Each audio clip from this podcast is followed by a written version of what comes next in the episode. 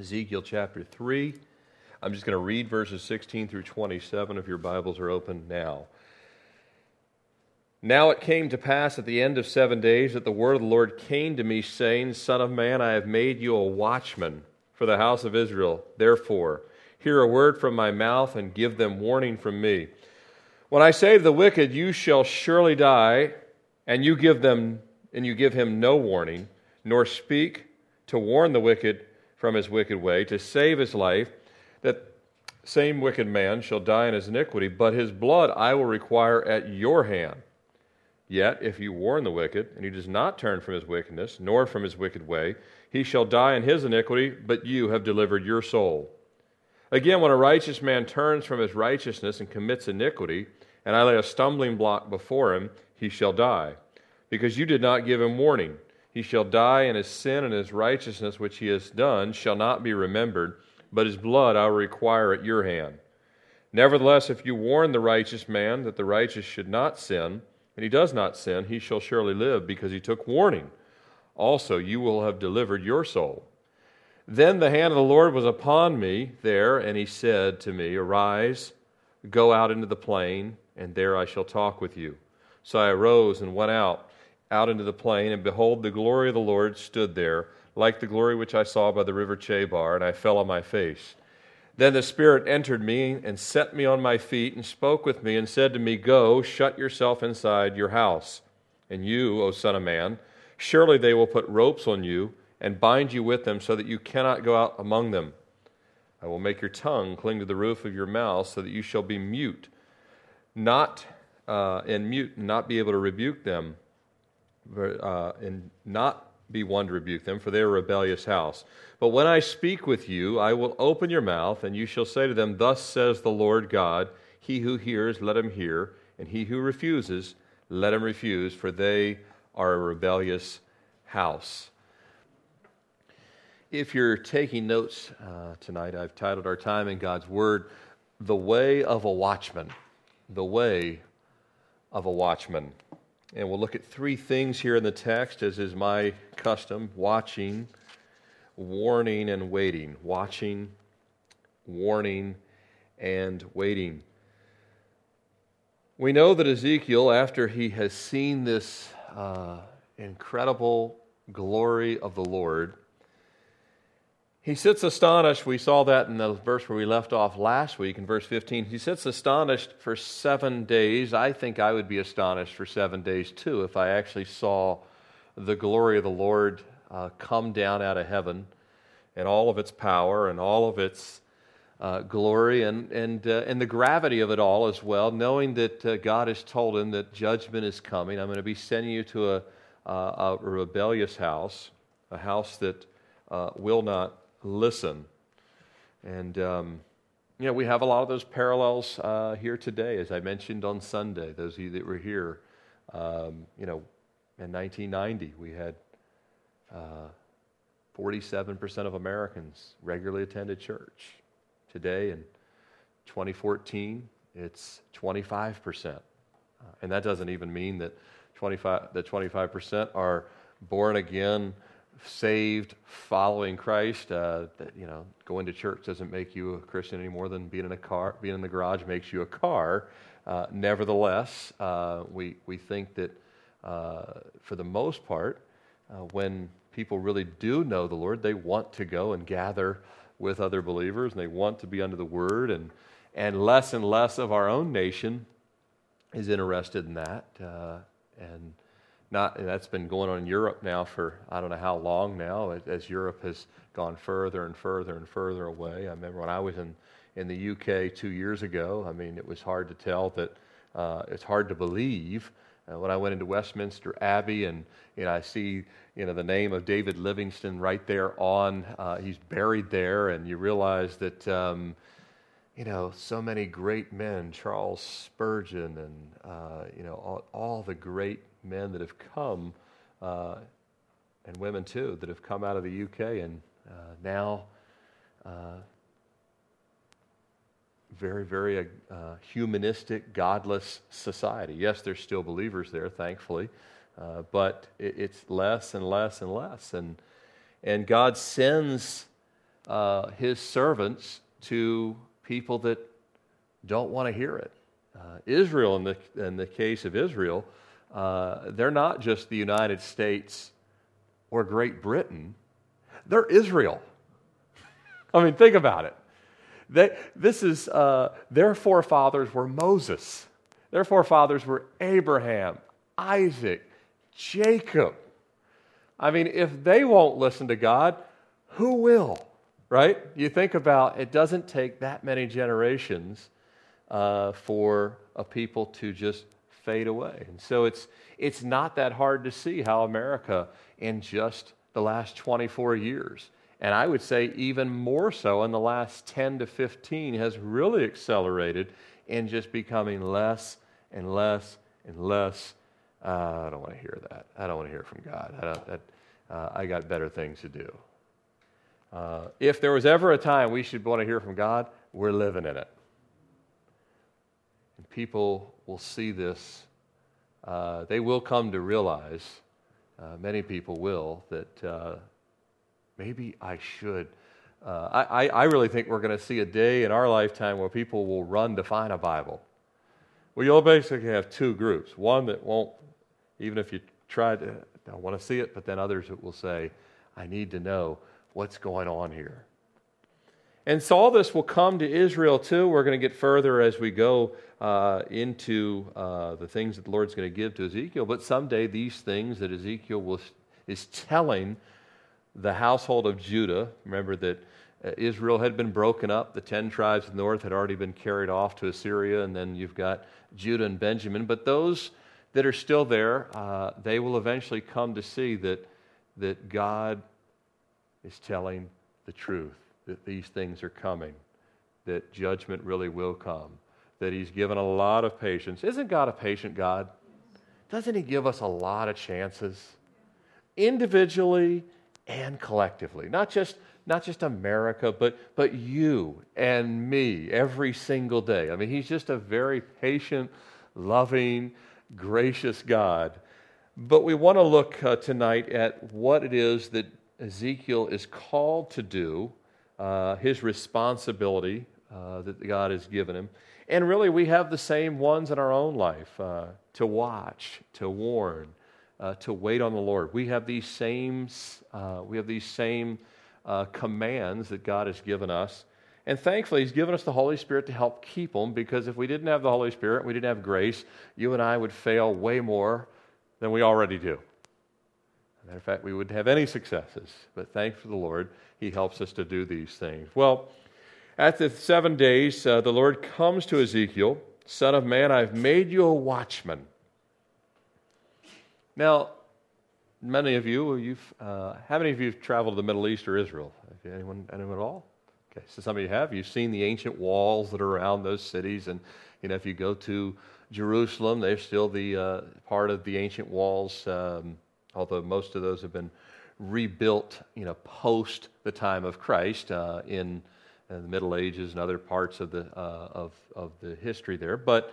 You'll still see, generally speaking, all throughout history, the ancient cities all had these walls around them, and then there was towers where uh, the watchmen would be, and they would be looking out. You'd, you'd, have to have people that would man the night watch. We even still have these terms, right? Uh, even today, these still uh, are familiar to us. The night watch that the watchman would be, but you'd have the daytime. Somebody would have to be watching at all time because cities were attacked, and you had someone had to be warning, someone had to be looking out, giving the call. Well, in the Old Testament, or the Tanakh uh, for the Hebrew, uh, you have four different terms in the Old Testament that are used for this word watchman. Um, and the four different terms, um, all of them uh, have the same sense of urgency as far as being aware, all four of them. But they're not all the exact same term. This one is specifically what we would think of as that watchman up on a wall, uh, looking out. And the term here that's used is safa, and it means to um, it means to look out, to spy out, to keep watch, to observe, to, to be able to look out across the horizon, what's coming, and it's important that um, I'm sorry. The the first that one uh, that one is actually that word is actually used in Psalm 127 1. It's also used in Song of Solomon. It's not the one used here. The one in Song of Solomon, though, it says this The watchmen that go about the city found me.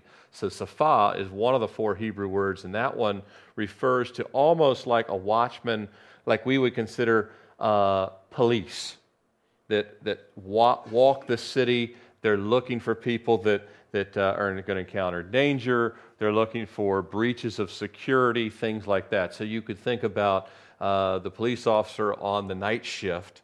That's what uh, is mentioned in Song of Solomon, verse, uh, chapter 3, verse 3. It's also found in Psalm 127 1, the verse where, unless the Lord builds the house, they labor in vain to build it. And the watchman that's mentioned in that verse uh, is this word safa, which means to look out or to spy out, and it's almost kind of equivalent to what we would have as a policeman.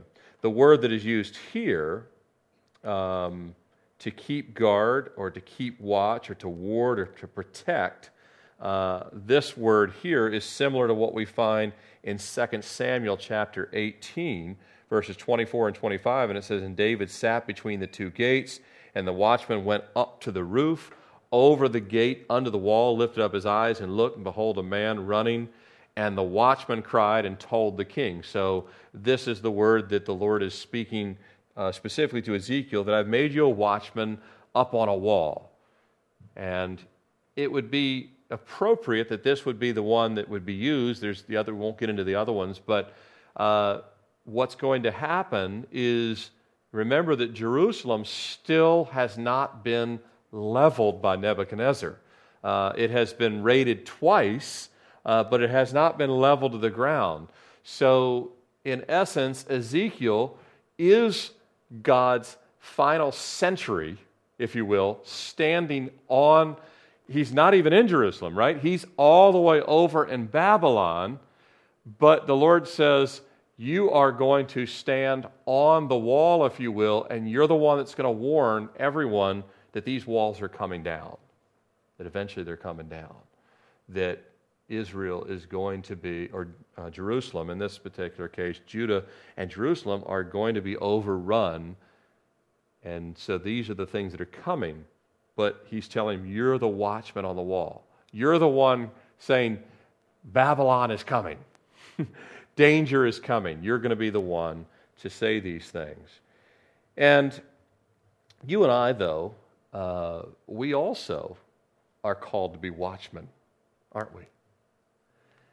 We are called to be a watchman for our own walk, aren't we? Just our own walk. A watchman for those we've been given stewardship of, those of you that have children. You've been, you're a watchman for them.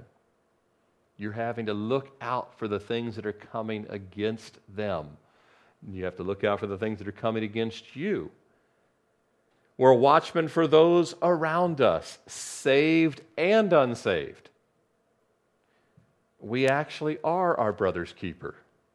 That's what the scriptures tell us. We're a watchman for our neighbor that may not know Christ, our coworker that may not know Christ, and a watchman for our brothers and sisters that do know the Lord. We're a watchman for others as well.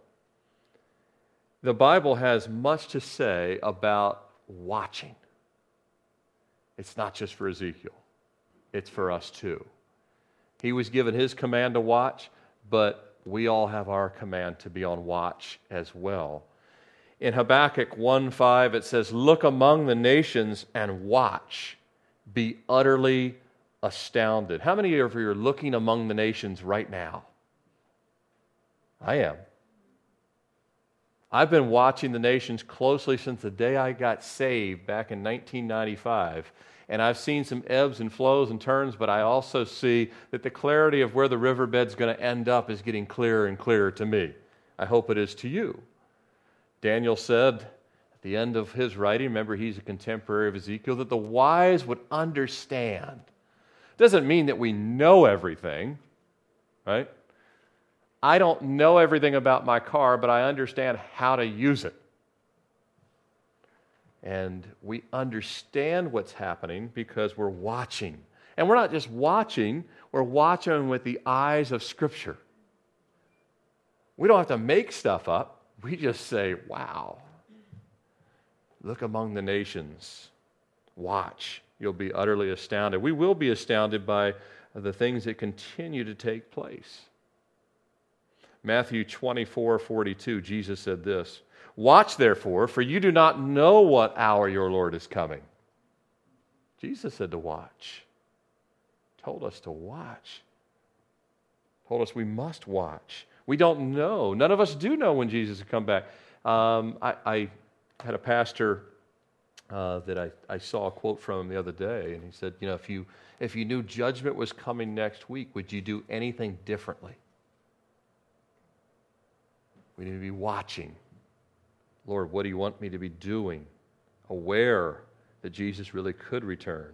And Mark 13, verses 36 and 37 uh, our Lord said this Lest coming suddenly he find you sleeping.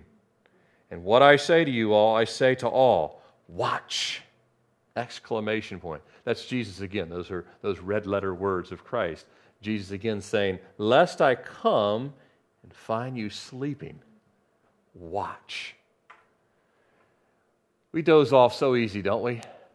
In, in, in real life as well as spiritually. You know, we get tired. Just going to lay down on the couch for just a second. Right? Just, just five minutes. Sometimes it's not more than, sometimes it's a lot longer than five minutes, isn't it? Where's the remote? Just to rest, right?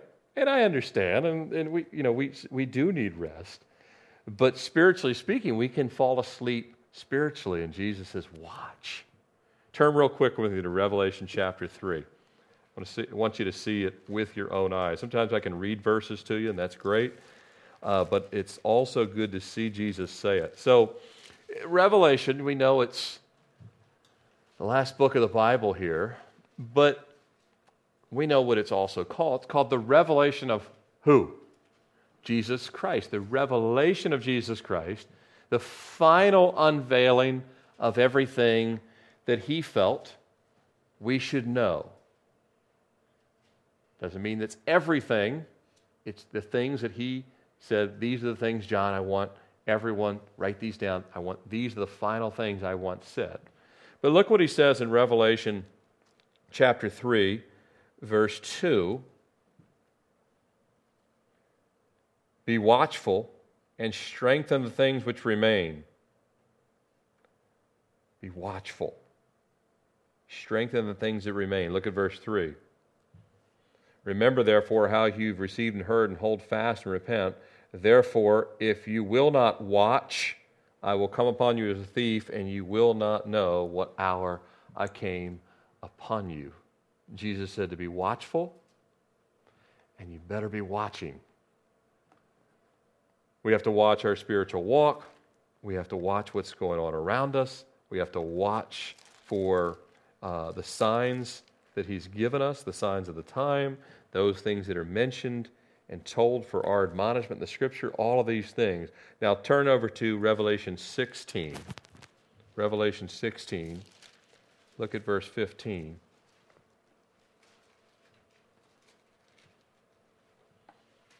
Now, this is an interesting uh, passage because if you are familiar with the book of Revelation, you go for all, all the way back, you got to go all the way back to uh, chapter 3 where you have red letter words from Jesus. Then you'll go all the way through chapter 4, all the way till you get to Revelation 16. And then there's an insert of Jesus himself speaking in the 16th chapter. And look what it says in verse 15 Behold, I am coming as a thief. Blessed is he who watches and keeps his garment, lest he walk naked and they see his shame. I think Jesus takes this whole watching thing very, very serious, don't you? See, it's not just Ezekiel that's the watchman. You and I are called to be watchmen for our walk, for those that we've been given stewardship, for those around us. Many people around you aren't watching, so that's why you have a watchman, right? The rest of the city's asleep. Somebody has to be awake, and it has to be us. Amen? And I don't mean just us in this room. But we're, we're going to be at the Iron Sharpens Iron conference on Saturday. It's 1,000 men from, I don't know, 80 some churches now or so. So we're not the only ones called to watch, but I mean, we as believers are all called to be those watching. Matthew 26, 41, Jesus says, Watch and pray lest you enter into temptation. There's another reason we have to watch because we can enter into temptation. The spirit indeed is willing, but the flesh is weak. It's very weak. We have to watch. We have to stay watching, our eyes fixed upon Jesus, the author and finisher of our faith, but watching the things that come around us. We're not, we're not ignorant, as the Bible says, we're not ignorant of Satan's devices. We know how he attacks us, and we're able to watch for him. We're told to be good soldiers in Christ. Some of you, I look out here, I know some of you are in the military. After you've been trained, you know which things to watch for. I'm not the sharpest tack out there. And yet I know how Satan attacks me. Do you know how he attacks you? I'm sure you do by now, but you have to be watchful for these things. You have to have the whole armor of God. You're watching, you're aware. Say, a lot of the things that happen to us, they're not happenstance. We have to immediately recognize those. Hold on, that, that's not an accident, it's an attack. And then when you start to recognize an attack and you just pray, all of a sudden your own anxiety can flee. It's a great thing. But if you react to it like everybody else does, just start swinging. It doesn't help you any. The watchman on the wall, Ezekiel, he's going to be measured. He's looking for things that God has warned. This is what I want you looking for, but when you see them, give the warning call. Get everybody ready.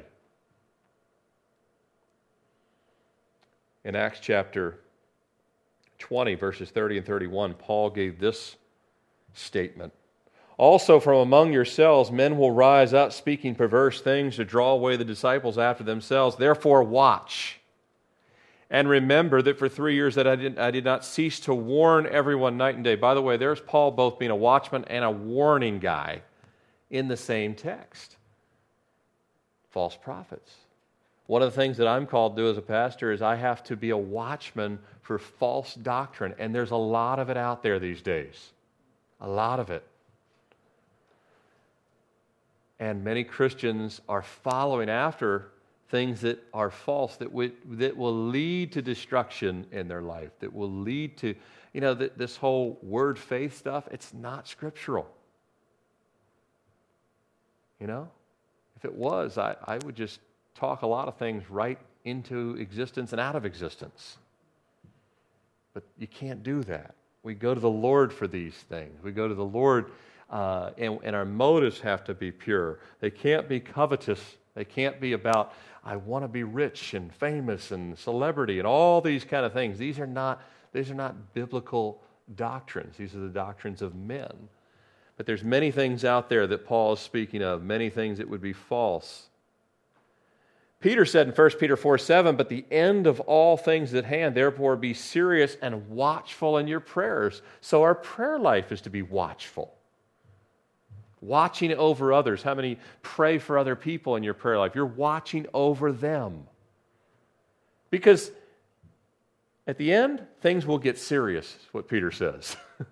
the end of all things at hand, therefore be serious. Um, when, when real difficulty comes, we're going to need people that are prayer warriors that can really be watchful in prayer. We need to be practicing these things now. Uh, Paul said in 2 Timothy 4 5, but be watchful in all things, endure afflictions, do the work of an evangelist. Be watchful in all things. Are we watching? Are you watching? Am I watching? Are we watching uh, for what's going on around us? Are we aware of Satan's attacks? Are we watching on behalf of other people? Are we watching what's unfolding in prophecy and in the world stage? It's important that we know these things. Uh, we have an opportunity. Uh, I, I, I'm amazed at the opportunities that we get when people are troubled by things. I was talking to one of the brothers here Sunday, and I said, um, we, we were talking after the service, I said, you know, I said, it's good that you know what's happening and, and you can actually present it from Scripture. He said, yeah, I got this guy I've been inviting, and, and, uh, and uh, he's just fascinated and obsessed with what's this missing airplane. And a lot of people are. I think some of the uh, stations are covering like 24 7 round the clock. Uh, and that, and it, that makes sense because any of us that have ever flown, it's a horrifying thought to either go down in an airplane or be hijacked. Neither one of them are scenarios that you really want to find yourself in. Either one, right? But we know that, uh, that the days in which we're living, that things will wax worse and worse. And, and uh, you think about what I, what I like to zero in on is, is something like that. Say, all right, uh, let's say this really is a terrorist activity, which I believe it is. You know, we'll, we'll find out eventually, but I believe that it is. I, I thought it was within you know the 24 hours after seeing it. I just felt like that's kind of odd. Two false passports, couple, of, you know, those things just don't add up. But you look at something like that, and the bigger thing is, and I talk to um, Americans, and I'll say, you know, while we are busy doing all kinds of other things, there are people planning evil for months, weeks, and years in advance. I know that that, that, doesn't seem to, that doesn't seem to register in the minds of people who are thinking about when's the next big movie coming out and it, uh, I, I want to download 10 more songs from my iTunes and, and all these really important things. But the reality is, sin is real. And we're a watchman for people that aren't watching. To explain to them, say, look, evil exists. And it's, let's look at warning. Kind of, I'm getting ahead of myself. When I say to the wicked,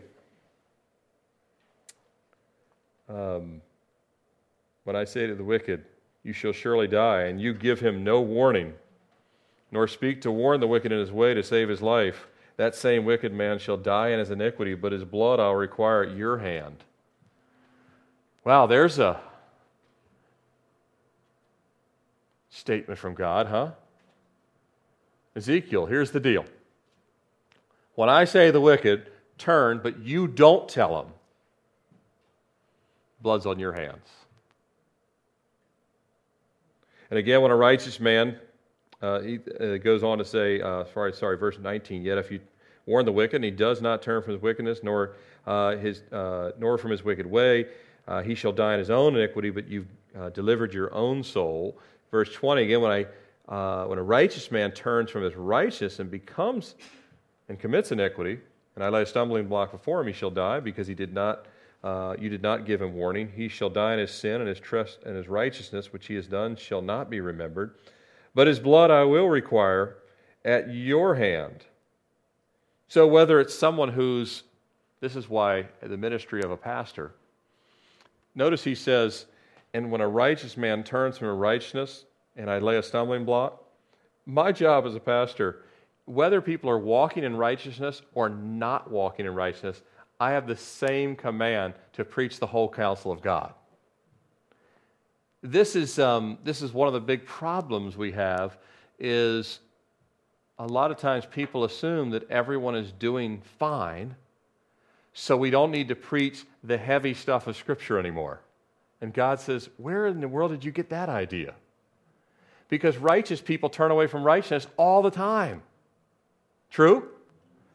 That's where we get the words backslidden, falling away, apostasy. All of these things are in the scriptures. They're still in your Bibles. They've never been taken out. And that's why every pastor is still called to preach the whole counsel of God, not just because, well, I think everyone is doing great, so I'm not going to preach that stuff anymore. No, we have to preach all the warnings of the scriptures. Warning the wicked? No. People that are born again and saved, they're not the wicked now. They're the redeemed, they're the righteous, they're walking the Lord. But we warn the wicked, but we also continue to warn the righteous so righteous people don't turn back to the world. This is why scriptures say only a dog returns to its vomit, right? We, we want to make sure that we turn people away from going back to sin, and we want to turn people away from sin. And the Lord is making it clear that not only will the individual decision maker be held accountable, each person decides that they want to accept or reject the call of God. Their blood is on their own hands, but it also is then on those of us who know the truth and we're not willing to share it. Uh, by the way, we've all been guilty of this one, haven't we? Aren't you glad for grace? There was no mention of grace here to Ezekiel, was there? it was just, here's the deal. you flinch, blood's on your hand. Uh, I, I really like the new covenant because I have missed the ball as a prophet many times. I mean, it was a, like a T ball set up there for me, and all I had to do was take a wiffle bat and I could have hit it. And, I, and I've chosen to not step up to the plate at times. We've all been guilty of that. Thankfully, we have the new covenant of Jesus Christ, but the command is still there that to go into all the world and preach the gospel to every creature, not just the ones that we think are going to receive it well, the ones that we think, well, I'm, I've, I figured this out. I think that this person will actually receive this. So I'm going to say it to them. This person, not so sure, so I'm not going to say a word. We've never been responsible for the result. Ever. Anywhere in Scripture. I use Noah a lot. Noah was not responsible. He was the mo- he was the least successful evangelist ever if he's responsible. Noah, the whole world fell. Not a, you couldn't get any neighbor to get on the boat, not one neighbor. That ought to make you feel good when you invite people to church and they, they say, No, I'm not interested. Well, if you've done this for 100 years, then you can feel bad. But if you haven't gone that far yet, just continue to invite them in grace. Say, I just want to, I just want to invite you come hear the Word of God. Or, I bought you this video. Or, here's a book I bought you. Yes, it probably goes straight to the wastebasket. We understand that. God will pull it back out and put it back on their counter. But we're responsible for warning. You know, the other prophets, um, some of the other prophets, for example, Habakkuk and Jeremiah and Ezekiel, uh, Jeremiah, Habakkuk, and Isaiah, for example, uh, those prophets, those three that I mentioned, uh, their prophecy, their warning to people was primarily national. It was primarily a national warning. Now, Ezekiel has a lot of national warning, but he also has quite a bit of specific personal. And you'll see that where the Lord's speaking to him uh, in saying him or his, as opposed to speaking to the nation here. God is speaking to every individual heart in Jerusalem. God speaks to nations, but we see here that God is always wanting to warn the individual. Each single soul is precious to the Lord. Now, when you and I warn, as we're called to do, Paul said in 1 Corinthians 4:14, "I do not write these things to shame you, but as my beloved children I warn you." How many of you warn your kids? If you love them, I hope you do. Especially the 2-year-old that, you know, is approaching the gas stove. Well, he'll figure it out. No. We warn because we love people now, that's not the way that the world generally receives warning, but that's the way we should come. We should come very humble, very compassionate in our warning. We're not, we're not beating people over the head. They're not going to stand before you or me on Judgment Day anyway. We're just simply saying, This is what God wants me to let you know. Paul said in Colossians 1:28, him we preach, warning every man and teaching every man in all wisdom that we may present every man perfect in Christ Jesus. If you didn't notice, it says every man three times. Every man, every man. Every man needs warning. Every man needs warning. Every man. I used to work for Bill Gates. Not directly, he was a few ways up the ladder from me. But Bill Gates, he just returned uh, last week, I saw, or two weeks ago, he returned to the number one spot on Forbes' richest people in the world. He still needs warning. From someone that can get close enough to love him, he needs to be warned. I was told, I don't know if it's true, um, but I, have been told that, uh, as a matter of fact, I read it in an article. There was a time where he, because he was, he's got a genius IQ, he could actually quote. He went to a Christian school when he was younger, uh, back in high school, uh, but he could quote large portions of the New Testament, word for word. But he doesn't believe any of that stuff. If you read any articles about him, he doesn't. He, he doesn't doesn't have much of a religious faith at all. He needs warning, doesn't he? What will it profit a man if he gains the entire world? If you get number one on Forbes' list and you and Warren Buffett shuffle back and forth in the top two spot with Slim down there in Mexico every now and then, but what does it matter? Can't take any of it with you. Everyone needs warning. Individuals need it, nations need it, families need warning, church people need warning, don't they? We need to. I need warning. I love when God warns me. I, I haven't said it in a while, but it bears saying again. We need to cultivate in us the attitude that says, Lord, did I, boy, did I need to hear that. Because God loves us and warning us, and we're to be the same way to others. Many times, though, people don't want to be warned, do they? He's already warned uh, Ezekiel that they will not hear. They'll refuse you. They're a rebellious house. Again, seems kind of futile, Lord. I'm going to go out and present what everything you're saying, but you've already told me they're not going to listen. People don't want to be warned. Interestingly enough, though, they usually just don't want to be warned about things that involve eternity, spiritual things, or truth related. People will accept warning about all kinds of other stuff. You can warn them about, say, oh, don't invest in that company. Really? Tell me. Let's have a cup of coffee. I want to know more about this. Oh, don't buy that lawnmower. Why? I saw 56 not likes on, on Facebook about it. Or uh, don't buy that crock pot. People will listen to that stuff immediately, won't they? Oh, don't, don't follow after that. That's really dangerous. It's full of wickedness and con- who are you to judge me? I do whatever I want to do. We'll talk about crock pots, but we're not talking about that stuff. I talk about the important things, like what's in Consumer Reports. But all the things that America needs to be warned about.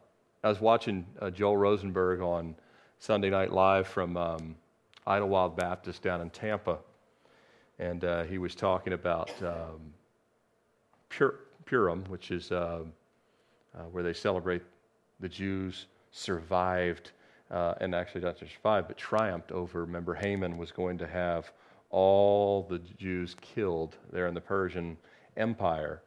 And he was talking about uh, paralleling Iran then to Iran today and what's taking place. And by the way, Iran is not, uh, they're not wanting to refine uranium just to have nice power plants.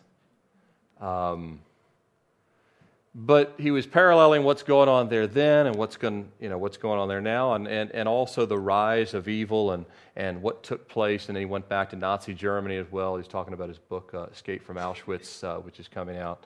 And, um, and then he got into something that, you know, obviously hits close to home with us, and the fact that uh, we're nearing in the next couple of years, uh, we'll hit 60 million abortions in the United States 60 million, which is 10 times more than Hitler killed Jews in death camps. 10 times more. I mean, do you really think that escapes God's attention? Not one soul escapes his attention, much less 60 million. And these things, idolatry in our nation, which is rampant. Why do you think that you know church attendance went from 47% down to 25% because America doesn't have time for God. And nor did Israel, nor did the uh, people there in Jerusalem in Ezekiel's day. And we've got uh, the reason why we have all the debt in our country is based on covetousness. That's what it is. It's covetousness. We've all been guilty of it too. I mean, we, it's not like you can point the finger everywhere else. We can point it at ourselves too. We've all been guilty of covetousness collectively. Divorce. And Malachi, God says he hates divorce. Now, if you're divorced and you've remarried, you know, praise God for the new covenant of grace, and, and God can take all that and all the years the locust ate away, He can recover all that, and that's great. But that doesn't mean that we should just keep on doing it as a country. And now, um, even fewer of our fellow Americans are even getting married. Uh, people are just saying, why even get married at all? Which is a very European model now. Just don't even get married. Just uh, have perpetual relationships as long as you want. And when they don't work out, you don't have to have to worry about the paperwork. Uh, but God doesn't see it that way. Redefining of marriage, you know, the proliferation of uh, mind altering drugs and all the things that are going on. America's 24 7 entertainment. Remember when there was like six channels on your TV? You know, when I grew up, you had to have the pliers, you know, and you had the tinfoil and all that stuff. Looking back, that was a good thing because it kept you from thinking you had to be entertained 24 7. And it was even exercise to go up with the pliers and have to turn the channel. Were we the only ones that had that kind of really nice TV, or did anyone else? Did anyone else relate to me? Yeah. Maybe it was the way that if it fell apart enough, you'd have to go buy another one. I don't know, but we, we wouldn't buy another one. It was just deal with it. Want to watch it? You got, and no, our kids don't even know what the UHF channel is or whatever. Uh, remember the U on there? They don't know what the U is.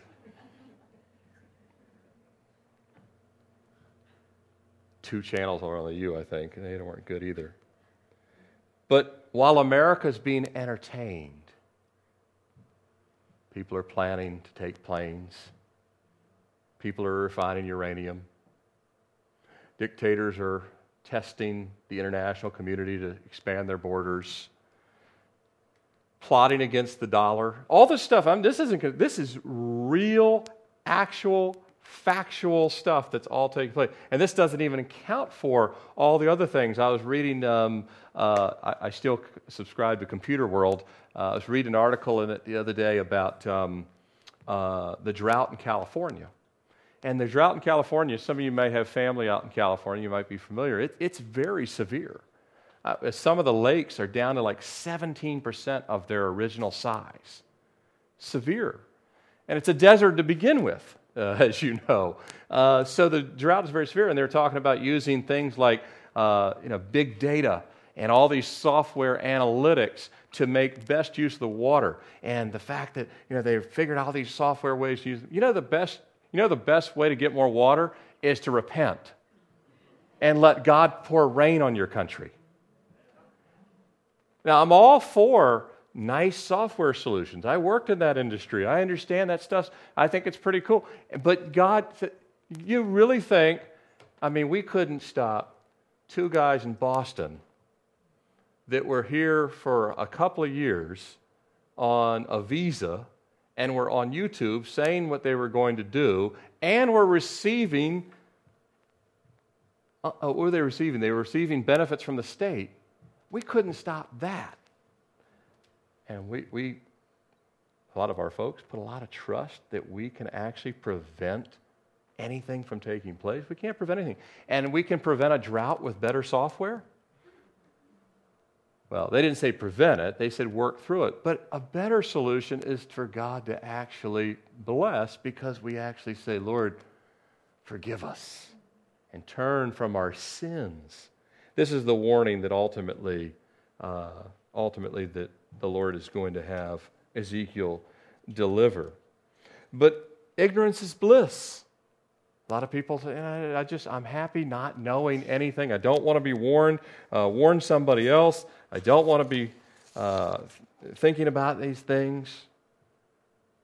But you and I, when we have those opportunities to just share the truth, just invite someone to church, just say, you know, just mention the name of Jesus. Get in the habit of stepping outside of our comfort zone. Paul said in uh, Acts 18:6, but when they opposed him and blasphemed, he shook his garment and said, "Your blood be upon your own heads. I am clean from now on. I go to the Gentiles." Paul knew this passage. I, I have no doubt that Paul understood that this was already said to Ezekiel. And Paul knew that lived his life to say, wherever I go, I want to be humble. I want to be gracious. I want to be friendly, but I also want to warn people in love. He said, Have I become your enemy because I tell you the truth? It's not going to help anybody to not tell them the truth. Well, let's uh, wrap up. Uh, I only have a couple things to say about this last um, point waiting. The Spirit entered me. Uh, actually, let's look at verse 22. The hand of the Lord was upon me there and said, Arise, go out in the plain. I will talk with you. So I rose and went out in the plain. And he sees the glory of the Lord again, which we looked at in, uh, in chapters 1.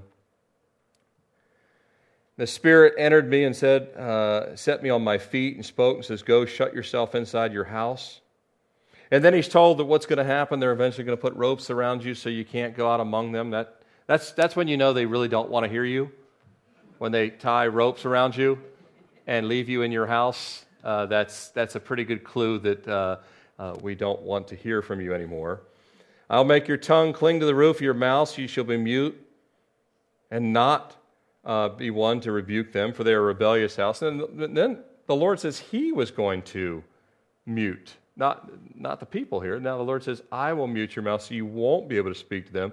They, in other words, they don't even deserve to hear this at this point. God says, I'm, I'm the one going to mute. But when I speak with you, I will open your mouth. And we see something here that um, God tells us things to do, uh, but it's always in God's timing. Sometimes He's going to have us be really, really straightforward, bold. Other times, God's saying, not right now. And we have to, those of us the, under the new covenant, uh, under the blood of Jesus and the grace, we have the Holy Spirit to give us wisdom. There's times where uh, you're casting your pearls among swine. You've said something, and now it's time to just be quiet and be a bright light. There's just times that that's what the Lord wants you to do. And there's other times where the Lord says, speak very forthright, very boldly. Uh, but it, both should be done in love and not fear. Both should be done under the leading of the Holy Spirit that uh, we're listening to the Lord. There's times where we need to just say something, other times the Lord says, wait a little bit longer. And sometimes I've, I've been in times where, for me, this isn't something that stretches over maybe months. It could be in a one hour lunch with someone. The Lord says, don't say anything for this amount of time. Let them say all these things. And then when you do say something, I only want you to say one very specific thing, just one measured thing. Don't read a book to them. Because I, I, could do that easily. It's kind of in my nature. But the Lord says, no, no, no. I'm going to mute you for a little bit here for a, re- for a good reason. And it's good for us to wait on the Lord. Let Him speak to us and when it's time to speak. To also be patient when, when God, things that, God, you, you, you had, you called me to do this over here, but this isn't working right. This isn't working right. This isn't working right. You want me to speak to him now? I'm tied up in ropes. How will this ever happen?